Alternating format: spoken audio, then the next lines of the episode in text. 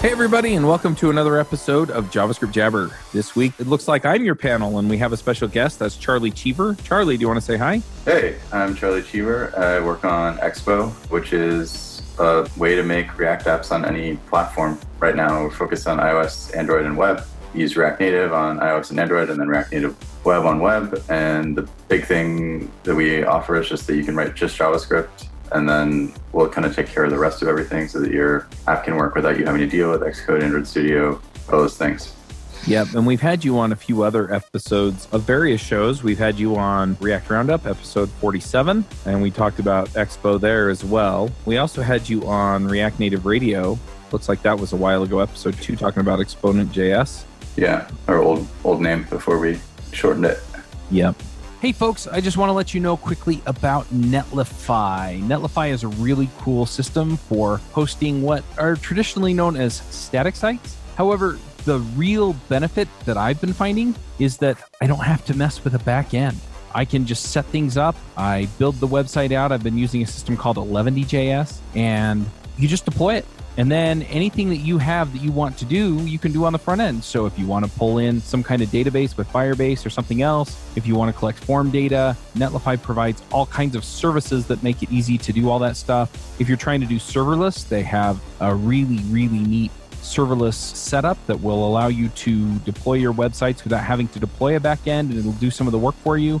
I, I just I just love it. So if you're looking for a way that you can actually deploy a website that only has front end technology in it, gives you all the tools that you typically need for the back end without having to actually program the back end, then give them a try. Go check them out at netlify.com.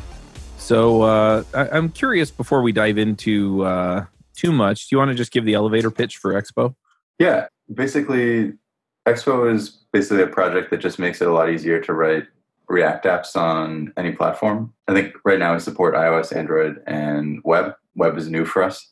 Like probably most people using Expo right now are using it to make like mobile apps, like iOS apps and Android apps. And we provide like a standard library that gives you stuff like camera access, uh, easy push notifications, location, you know, 60 different things that basically access every, you know, different piece of hardware on your phone in a standard way. And then uh, we'll take care of services like doing builds for, for you so that uh, you don't have to worry about Android Xcode Studio, stuff like that, and also updates over the air. So if you have small bug fixes or things that don't really require like an app store review, you can push out those updates over the air because you're just changing your JavaScript. So we have a lot of companies using Expo and a lot of uh, individual developers using Expo. Brex, uh, which is a credit card startup that's like a unicorn now, Flexport, another unicorn shipping company, Valve, who makes Steam, is using it for three apps now, I think, and a bunch more. Those are just three off the top of my head.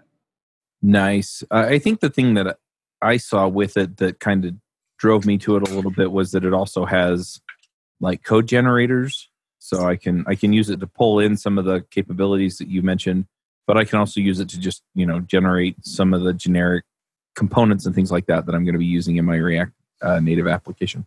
Yeah, we have like if you make a new project, we have some templates for you that'll like yeah. help you get set up easily with uh, tabs. Uh, one of the things our team contributes a lot to is React Navigation, and so when you do an Expo app, it works well with React Navigation, although you can use any navigation solution you want. And in general, we've tried to make a solution that's flexible so you can do things just the way you want to. And like a big thing that we've just added recently is um, we found over and over again that people were needing just like to write one bit of native code in their sort of app project. We'd have people who were writing Expo apps and writing just JavaScript to make an iPhone app and Android app using React Native. And then they would want to use like one analytics library or one thing to control a piece of hardware that their company made or one piece of code to do some Bluetooth stuff. And so we've really started to focus more on supporting that use case really, really well. And the way that we think about supporting that is basically just to like, we support first class now, something we call like the bare workflow, which is basically that you're making a React Native app, but we manage a bunch of stuff for you if you want to, but you don't have to have that happen. So, like, we took all of our modules that we provide, like the Expo camera, um, Expo location, Expo permissions, et cetera, et cetera, et cetera. And we made it so you can install any of those individually into any React Native project. And if you want, we'll manage the whole build process for you and everything like that. But if you want to add your own native code, you can just add the X, the you know Expo camera, Expo video player, push notifications, things like that, and uh, add those into any app. And so we've just sort of made it easier for a wider range of people to use Expo like when they want to, instead of feeling constrained into one sort of workflow. Yeah, that makes sense. Yeah. I'm, I'm a little curious. What what is the origin of Expo? Like, where did it come from? the origin is that like a while ago, I was working at Quora, and this is you know years ago now. But when we decided that we would make a, a, mobile app because we had a website, but we saw a lot of people getting phones and using phones more and more, and the, the traffic to our mobile website was picking up. So we decided we would start with an iPhone app, um, just because that seemed more manageable at the time. And we didn't do anything too complicated. We just wrapped like our mobile website inside of a native tab bar and you know a few other small things but it took like nine months to do this and then two weeks plus to get approved in the app store and the whole process just seemed really frustrating and backwards and archaic to me and then when that that went well though and people were happy with the app so we realized we also wanted to build an android app and i thought oh okay that'll be a, a bit easier because we already have the design for the mobile stuff figured out we already have a bunch of the changes we needed to make to our mobile website to make it sort of integrate into being embedded inside a native scaffolding we're making, et cetera, et cetera. And then it took 10 months to build the Android app because Android was just more fragmented and harder to, to deal with and build for. So it just took an incredible amount of time to put together these like fairly simple apps. After I stopped working at Quora, I just was thinking like almost everything that I'm interested in building has a mobile is a really important component of it. Like everyone is on their phones all day, every day, pretty much. And people like more and more use their phones for things that they used to use a computer for. Like I might go a whole Saturday without even opening my laptop, which is unheard of 10 years ago. But I can check my email, I can, you know, talk to my parents, I can do all these things on my phone. And so if you want if you're building like a modern application, you almost have to have a mobile solution. But it's so hard to build stuff in the traditional way of you know using Swift or you know Java. It just takes a lot of time, and you only get one platform. So I really wanted a cross-platform solution that was as easy to build as building for the web. So my friend James and I started looking into this. We researched HTML5 enough, but we HTML5 a lot, but we just discovered that we weren't really satisfied with the feel and the performance that we could get from using the web on mobile. And over time, as phones we gotten faster, that's that's getting better. But I still think that if you just look at what users prefer and what sort of the best practices from the best companies are, they tend to you know not use HTML5 to make their apps just because users kind of expect something that like almost feels like you're touching it. When the phone is a touch interface, the expectations on like latency for and, and you know the smoothness of animations and stuff like that, I think goes goes way up. So when we started researching other techniques. And then in the middle of that research, uh, React Native came out, and we just decided that we would adopt that and build a bunch of tooling around it to make it easy enough that kind of it would be on par or even easier than making stuff for web. So we've just kind of been filling in all the holes in the React Native ecosystem ever since. And recently, we've also started to target web as well because we found a lot of teams had two to three developers or maybe even only one developer and their users were going to be using their products like on their phones and on their computers and their tablets. And sometimes people would want to install an app but sometimes they would only you know be clicking on a link in an email or things like that. And so they needed a website product as well. So what's great now is you can use expo and get a website that looks very very close to exactly the same as your ios app and your android app all from the same code base and that's using the react native web technology that Nicolas Gallagher built at Twitter for the Twitter mobile site that they now use for the Twitter desktop site as well. So it's pretty proven technology and works really nicely. And a lot of the things that people like about the React Native, you know, development flow, where you know you use JavaScript objects for styles and use Flexbox for layout, et cetera, et cetera, et cetera. All those things kind of come along for free with this. Um, the other thing that's kind of cool is we were porting over most of the Expo standard modules to web as well. So if you wanted to do something like make a website that uses the camera on a mobile browser or even on a desktop site, probably one of the easiest ways to do that is to use Expo Web because we've, you know, the APIs for using hardware and stuff like that are kind of cutting edge web stuff. And so different browsers implement the functionality differently and support different parts of it, et cetera, et cetera. Um, so we've kind of made Expos, uh, each module, like work as well as it can on each browser. So you kind of, without having to learn all the different browser quirks, you can kind of just build something once and get the best experience you can get without thinking about it too much. Yeah, that makes sense. Yeah, and it's so. it's nice to know that there's kind of a standardized way of doing this across multiple platforms as well. It, it reminds me a little bit of jQuery, except for you know mobile. Yeah, I think like one of the biggest things jQuery did for me when I used it back in the day was just make it so I stopped worrying as much about like does Internet Explorer support this particular thing and does Firefox support this particular thing and just knowing that if I use anything in mm-hmm. jQuery it would it would work fine across every browser. You can kind of think of one of the main things that Expo gives you is just like okay, I know that this video player is going to work fine across all phones and all platforms because it's been kind of battle tested and keeps getting refined. And if there's some bug, somebody will fix it, and it'll work well with all the other modules.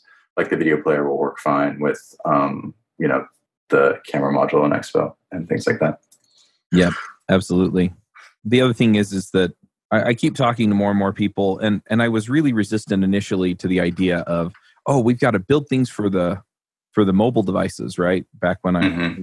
because I've I've been a web developer for a really long time, and yeah, nowadays, I mean, I'm the first one to pull out my phone and look crap up on my phone. So yeah, it's it's it's now gotten to that point where it's okay. You know, how do we make the most convenient way for people to get what they want from their right. mobile device?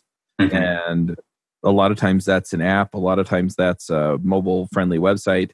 And so yeah, to have that sort of common denominator type of approach that you can just say, okay, you know, I may need location or I may need camera or I may need this or I may need that. And then just to know, and it'll work across everything. I mean, that's just really, really convenient for a developer.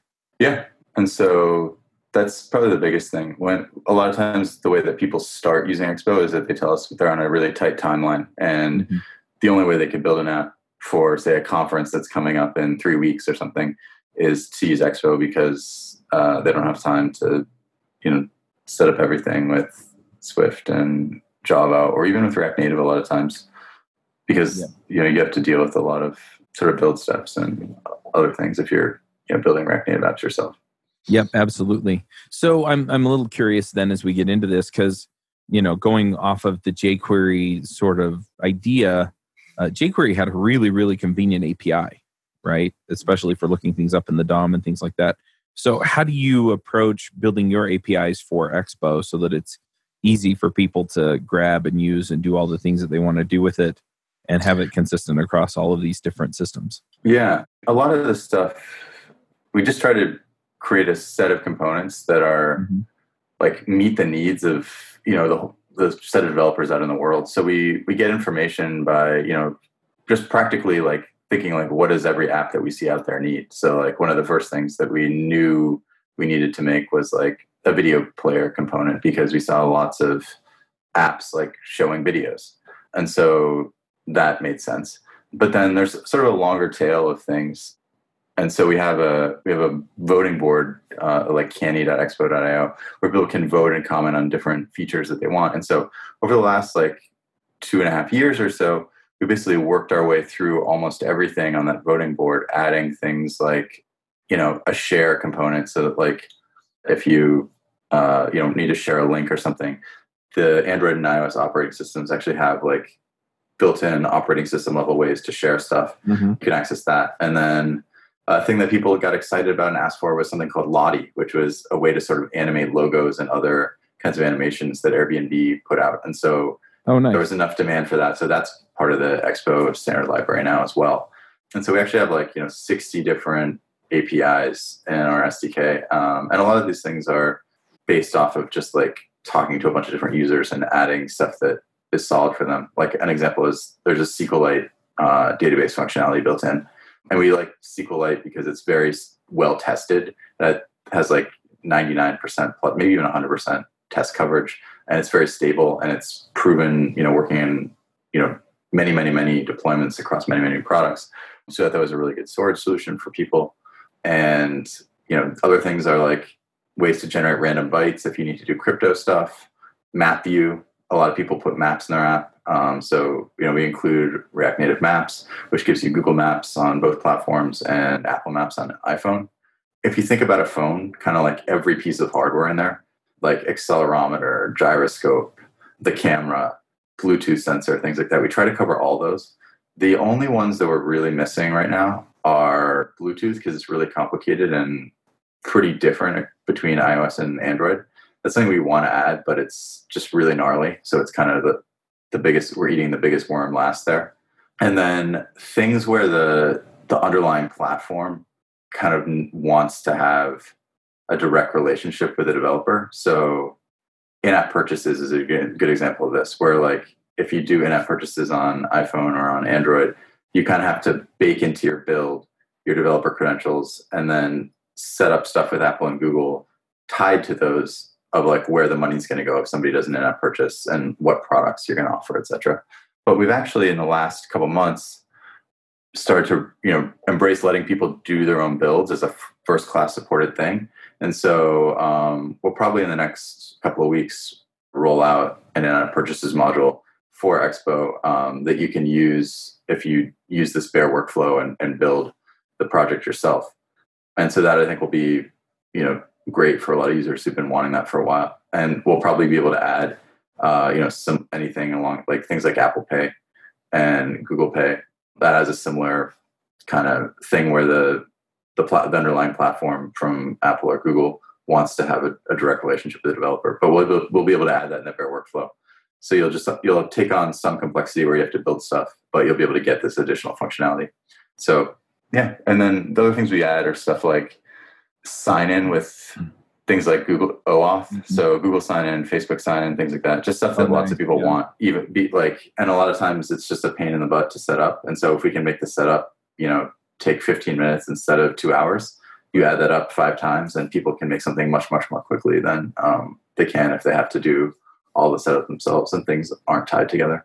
Yeah, and I've done a lot of those things on the web, and some of them are less of a pain, some of them are more of a yeah. pain even on the web. But yeah, I, I love the idea of just kind of having a standard way of of handling it. Yeah, and then I'm assuming that a lot of these components are things that you can modify if you need to. So yeah, everything is open source, and so you can fork stuff if you need to, or you need to change stuff. We accept PRs, obviously, although like we want to be really careful about making sure that these projects are stable and safe to use and all this kind of thing. So we, you know, try to review PRs carefully, and it helps to just talk to our team before you do anything. You know, expect to learn anything major.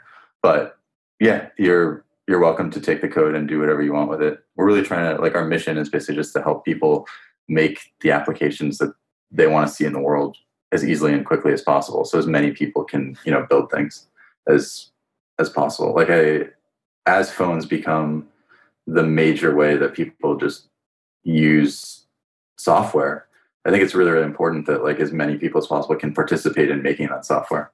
Because otherwise, you know, we'll have some. I mean, right now we're almost in a situation where four or five companies make more than half of the software that everybody uses. If you think about between Google, Facebook, Apple, Amazon, Amazon. I mean, there's that's probably like Microsoft. more than half of people's time. Yeah. yeah. yeah. I agree. And it's funny too because over the last year or so, it's uh, it's gotten to the point where I talk to people and you know we talk about what's coming next, and they're like, "Well, I can't wait for augmented reality," and I'm like, "It's here. Augmented reality is here. The difference is, is it's clunky because you have to pull it out of your pocket and touch it with your big fat finger because mm-hmm. it's your phone." But it is really augmented reality. I mean, you can scan stuff, you can look at stuff through the through the camera and it'll you know it'll read stuff and give you all kinds of information about it you can look stuff up by images you can you know play a song on the radio and you can tell your phone to tell you what it is i mean that's all augmented reality. The the difference is is that you know we're we're looking for an interface that's a little less clunky. And yeah.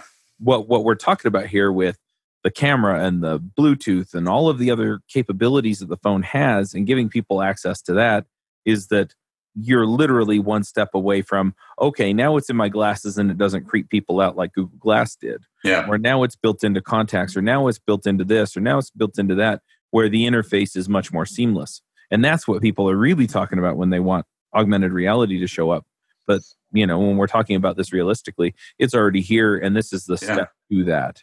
Yeah and i mean the other thing that that makes me think of is just like as there becomes more different ways for people to consume stuff where it's you know different kinds of phones people have you know big consoles in their cars people are using stuff like nintendo switch.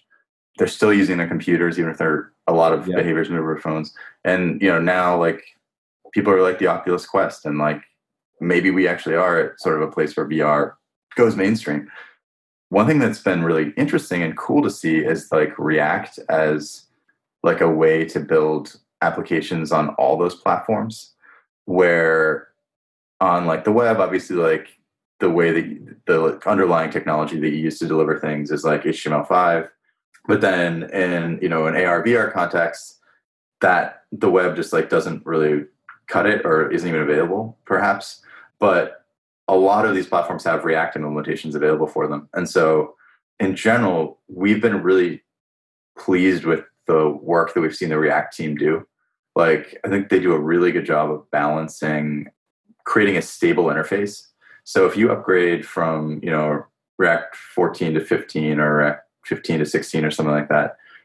Mostly stuff doesn't break if you don't change your code. Like they do a really good job of keeping the apis in place that were there and you know being considerate of all the developers out in the world who are you know don't want to do a chore of you know changing a lot of code when they upgrade. But at the same time they're adding sort of bold new features and bold new ways of doing things that like make meaningful differences. Like i think the addition of hooks that a lot of people have been excited about in react is something that like wasn't an obvious next step. It wasn't obvious to me for example that there was something wrong with using a class for a component. But with the work they've done looking into stuff like performance and doing things like mixins and things like that there's actually a lot of advantages to you know the way uh, of building software using just pure functional components and, and hooks.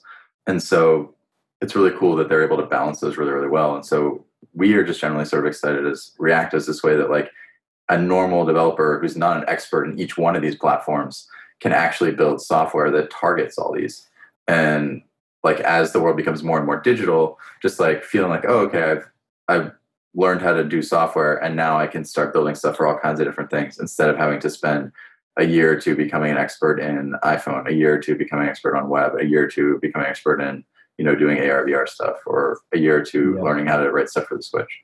Yeah, you you pick the stuff up for React and then what you do is you essentially turn it around so it's you know it renders to you know React DOM or React Native or mm-hmm. React Switch or React VR or whatever.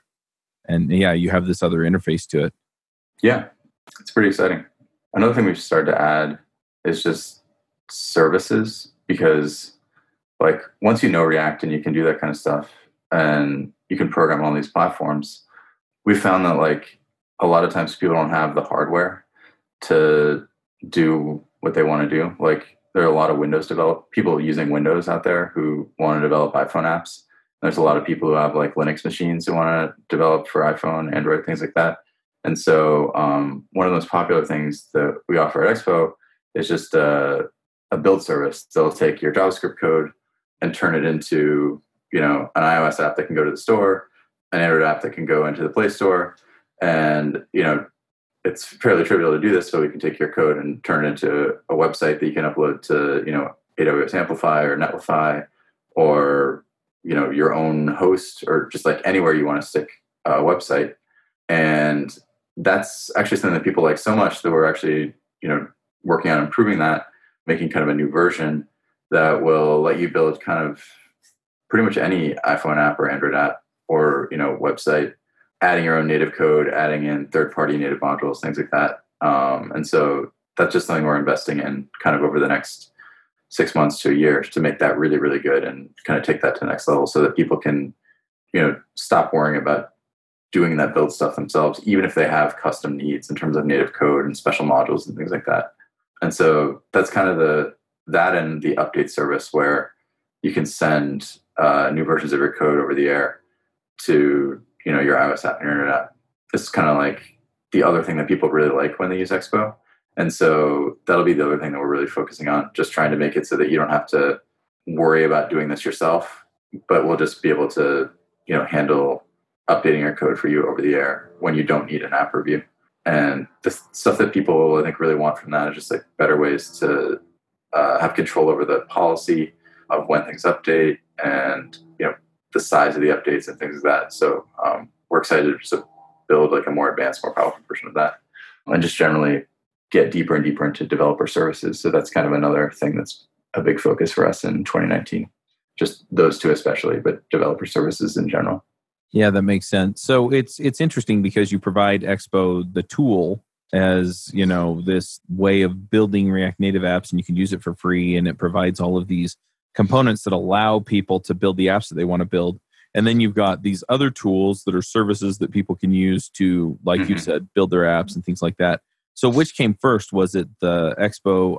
Is it a framework? Is that the best way to characterize it? Or I think I think it started out as a framework, but now it's easier to think of it as sort of a set of libraries. As of like you know about two months ago, you can use any of the Expo modules in any React Native app without mm-hmm. any particular without doing anything special. So you can just install like you know Expo's SQLite module, Expo's pedometer library, Expo's you know linear gradient thing, or image picker. Any of those things, you can take that that one thing and install it into your project and use it with any other native modules without having to like bring in all of Expo or have Expo manage the way that you do things or whatever like kind of a philosophical way we talk about it and think about it is like I call it sort of like the fast forward principle, where we mm-hmm. want to like let people do things the way they would normally do them if they were sort of not using Expo or just doing things on their own or whatever. Um, as long as that's a reasonable way to do things. But then what Expo does is just kind of gets them from point A to point B really like instantly if they're kind of going down the normal path that we expect them to. But you know, if you're building an app, there's maybe five or six steps. And if you need to do something custom at any one of those steps, you can go do that. And you can use Expo to kind of just like skip the other ones where you're doing the normal stuff. Originally, we started off just trying to like make kind of a almost like a, a browser because I saw that as a really great thing about building for the web was that I could just open up my web browser like Firefox, Chrome, whatever, and then go to, you know, index.html on my computer or localhost 3000 and i could share links around and like if i wanted to show a coworker something i was working on load things over the air and things like that. And so we wanted to like take the things that were good about the development in the browser model and bring that to uh, native. And so that's where we we built this client um, as like maybe the first thing we ever built. And the client basically is there's an Expo app in the Google Play Store and an Expo app in the iOS App Store. And if you want to start building something with Expo, you can just get the client, put it on your phone in a normal way, and then uh, scan a QR code or send yourself a URL, and then open up something on your phone instantly and be working on it. And we have actually have like so, a thing like sort of JS Fiddler or CodePen called snack.expo.io. So if you go there and get if you get the client app on your phone and you go to snack.expo.io, you can have in you know less than a minute a mobile app that like looks and feels native running on your phone um, and you can start editing it and it'll like live reload. And um, that's the kind of thing where i think there's for a long time been a pretty big gap between how nice it is to do web development and like how nice it is to do stuff on native and we're trying to close that gap a lot. And it's exciting that we're seeing stuff like swift ui and um, jetpack compose on android like making strides and the sort of native native way of doing things and that like in general the whole industry is moving this direction. But i still think there's a lot of people out there that want to target a lot of different platforms like web ios and android and they really like using react. And there's also just like even more dynamism you can get when you're using javascript where you can send new code over the air send parts of your application up front and then you know we'll be able to make it so you can break your app into different parts and send different parts down when they when they're needed etc um, just like the way the web does so once we built that, that sort of we realized that we needed a standard library for people because they would say, okay, this is a really cool technology, but I can't really build anything unless I have camera module, unless I have maps, unless I have some kind of way to play videos or some way to access a pedometer, etc. So we added all those things in, and that was kind of our second phase of stuff was adding this standard library of components. And then our third phase was that people said, hey, you know, okay, this is great. I have this thing built, but I need to like get an IPA and APK and I because I want to put it in the app store. And they would say, "Oh, I need to, you know, update my app," and it's really frustrating to have to resubmit every time I make some small change. And so we started to build out services just in response to users' needs. So we try to be a really developer first, like user focused company that just doesn't just like blindly respond to user requests, but is always observing and talking to all the people using Expo and thinking about using Expo and just like building whatever they need to just solve their mm-hmm. problem of, you know, building application software to distribute to their users across all platforms and just making that as easy and smooth as possible. So the distance between imagining something and how it will work and then having a working product that you can actually get to your users is as short as possible. That's kind of what we're trying to do.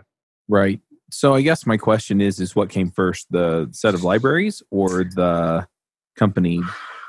Yeah, I mean, we started a company and then we made the client and then we made the libraries and then we made the services. And you know some of those overlapped a lot but that was kind of the order that we ended up realizing that each thing was necessary to make stuff work really well. Right that makes sense. Um, but those are kind of the main three things we do like the client and, and tools the libraries and then and then just like the various services around that. So if somebody wants to get started with react native development and they're thinking okay well this sounds really great and it sounds like you know i can kind of shortcut learning some of this stuff I mean, how do they get started yeah, I mean, I think if you want to just play around with React Native and see like, does this feel good enough? Is this easy enough to build stuff in? I think the definitely the easiest way is to just, like I said, go to snack.expo.io and it'll give you sort of a hello world app on your screen in a text editor in the browser. And you can download the Expo client from the Google Play Store or the iOS App Store on your phone, and then just immediately open up the project that's on your screen in your web browser using that and then change it in the web browser. And you know you can instantly install any module from npm all of the expo standard library modules are baked in there and you can kind of play around with anything you want to try in like you know less than 90 seconds. That's a really good way to just start to get a sense of something's for you. If you want to make like uh, you know something that's like a real app on the path of being submitted to the the app store then um, you know on our website at like docs.expo.io there's a sort of a quick start guide to just using the managed workflow to to build something if you just go to docs.expo.io and i think it'll probably take you know less than five minutes to have an app running in your phone that way.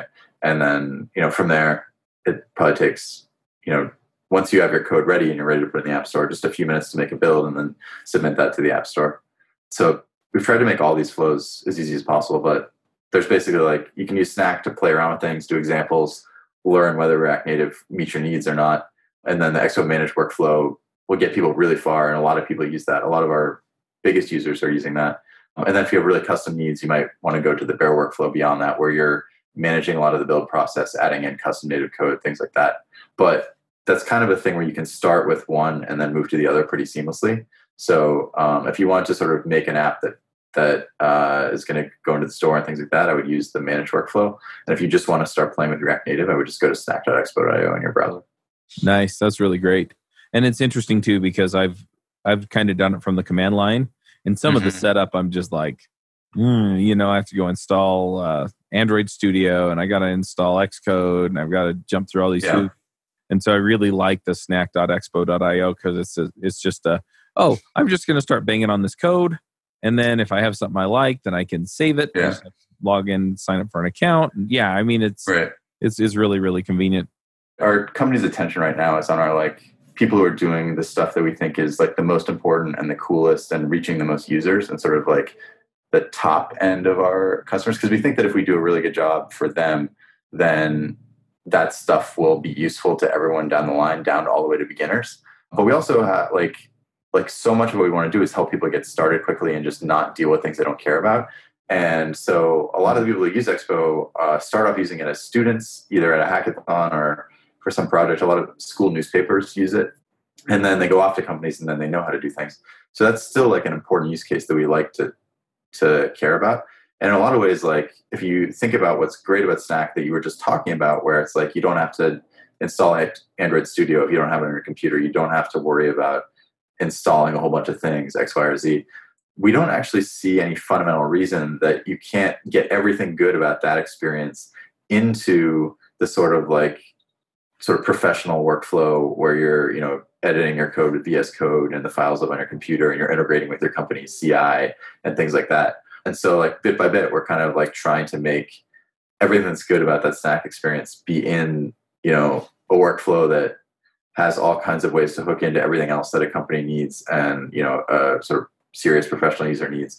But you're still getting you know the same ease of use and speed and you know convenience that you get with something like Snack. Yeah i've gotten to know eric and albert at uh, stack blitz cool and they do, do kind of the same thing for web development right where you don't have to go install npm and then in, you know, or install node and then you know install Angular with npm, and then make sure that it's all up to date. Get the Angular uh, CLI and jump through all the hoops. Again, you know, it's oh well, I want an Angular app, or I want a React app, or I want a Vue app, and you can just do yeah. it in Stack Blitz. And it's the same kind of thing where it's just like it's like, look, let's teach you how to code, and then you can go bang your head against the wall, which is the command line later. Yeah, I mean that makes a lot of sense, and I do think that like I'm not by any means the first person to say this, but I think as stuff like npm has come along and technology world just circulates faster it can be hard to keep up with all the different tools that you're supposed to use to manage all kinds of different things. Like so, you know i think two years ago there was a sort of a meme of javascript fatigue going around. And i think oh yeah net, javascript net, tools fatigue and we did an yeah. episode on that. Yeah. Right.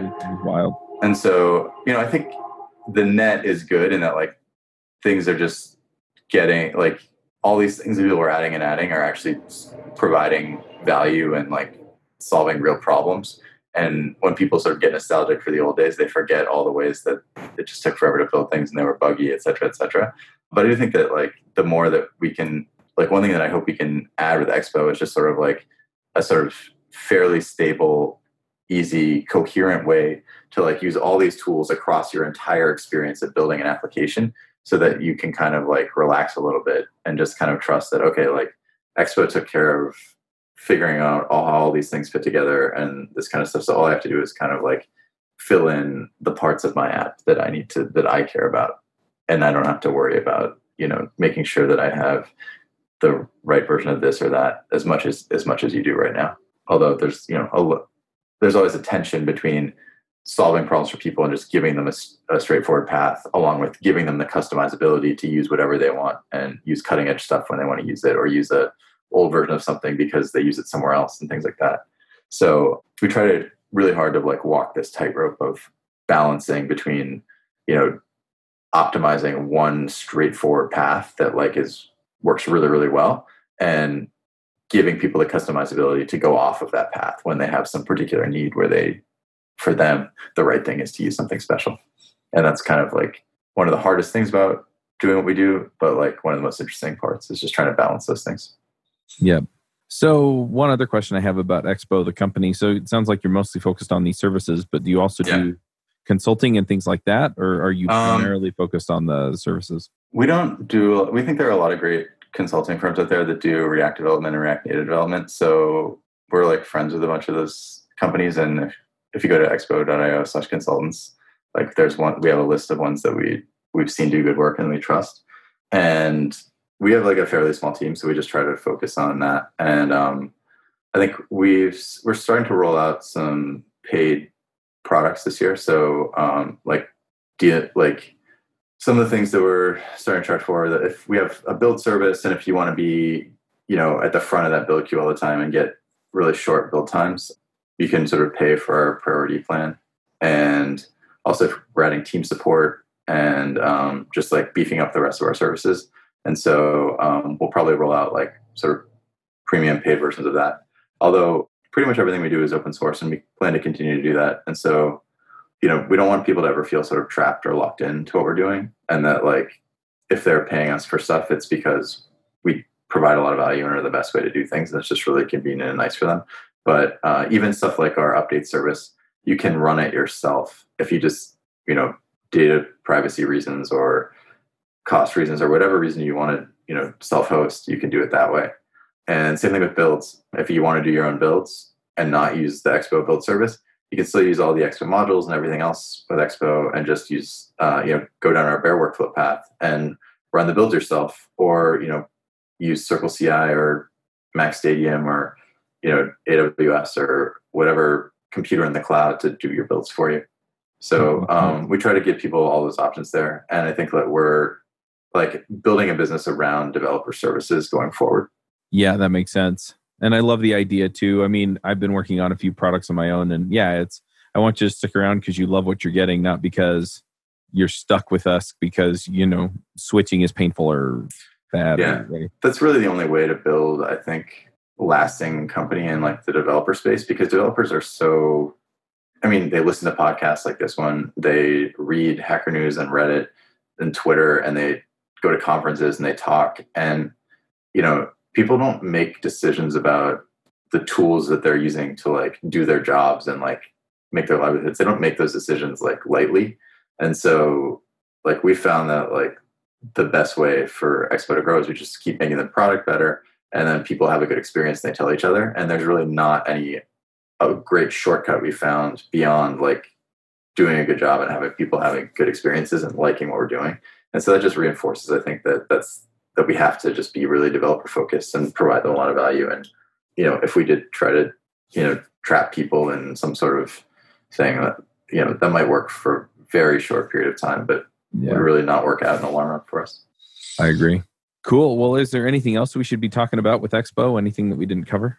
Um, I mean, I think the other thing that I talked a little bit about, but we're really excited about, is Expo Web, which I think like is awesome that you can just use Expo to not just get an iOS app and an Android app, but you can get a website now as well. And our goal with that is not just to make it sort of a an add-on where like, oh, it's cool that when I build an Expo app for the app stores, I also get a you know website for free.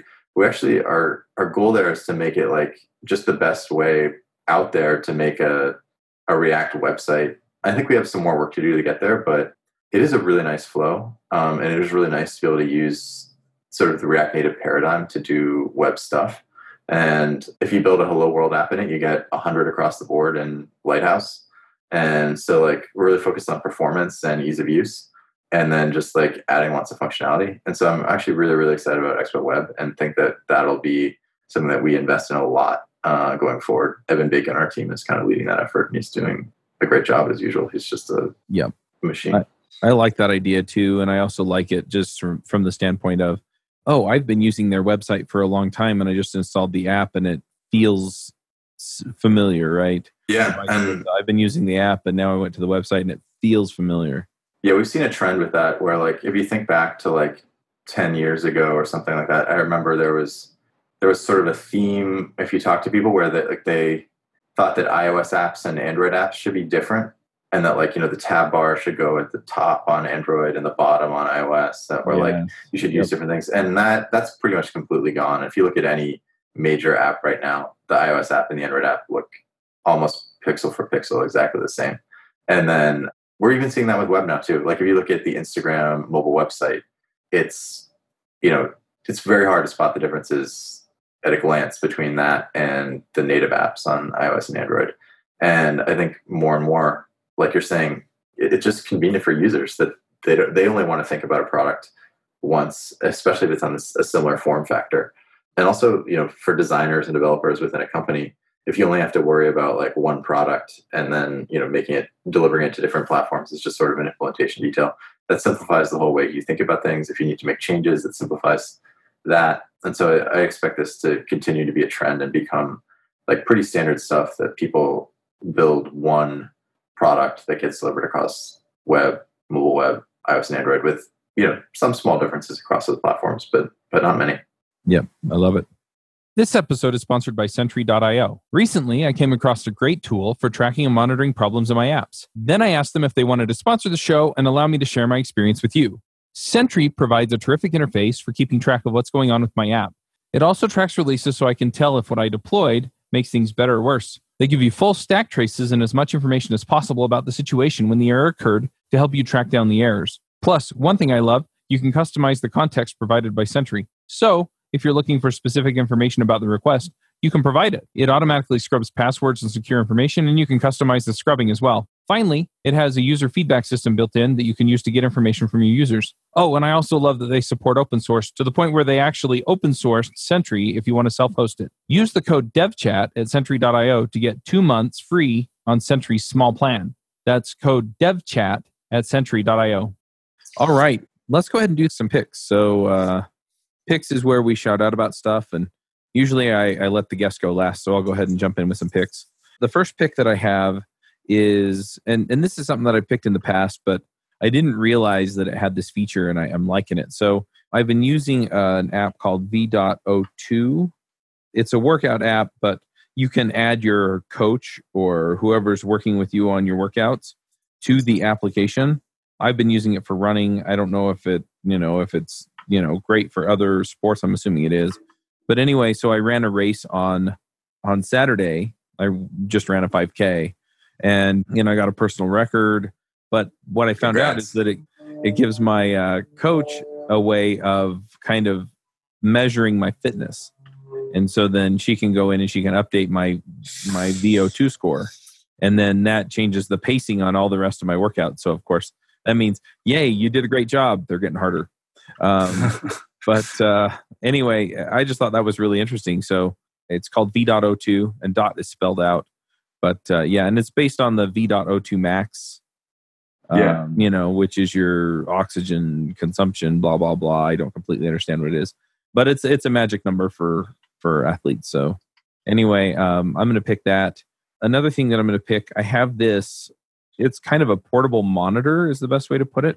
It's built by the AOC company, and uh, it actually just connects to your computer via USB and so it's convenient when I travel. I just plug that sucker in and go, and uh, I'm I'm really really happy with that. So yeah, if you're ever out traveling, you know, with your laptop, it's just nice to have that. And then lastly, I'm going to shout out. I'm going to be at Chain React. I don't know if you're going to be there, Charlie. Uh, I think Brent from our team will be there, but I, am not going to be there this year. Yeah, so I'm going to be at Chain React.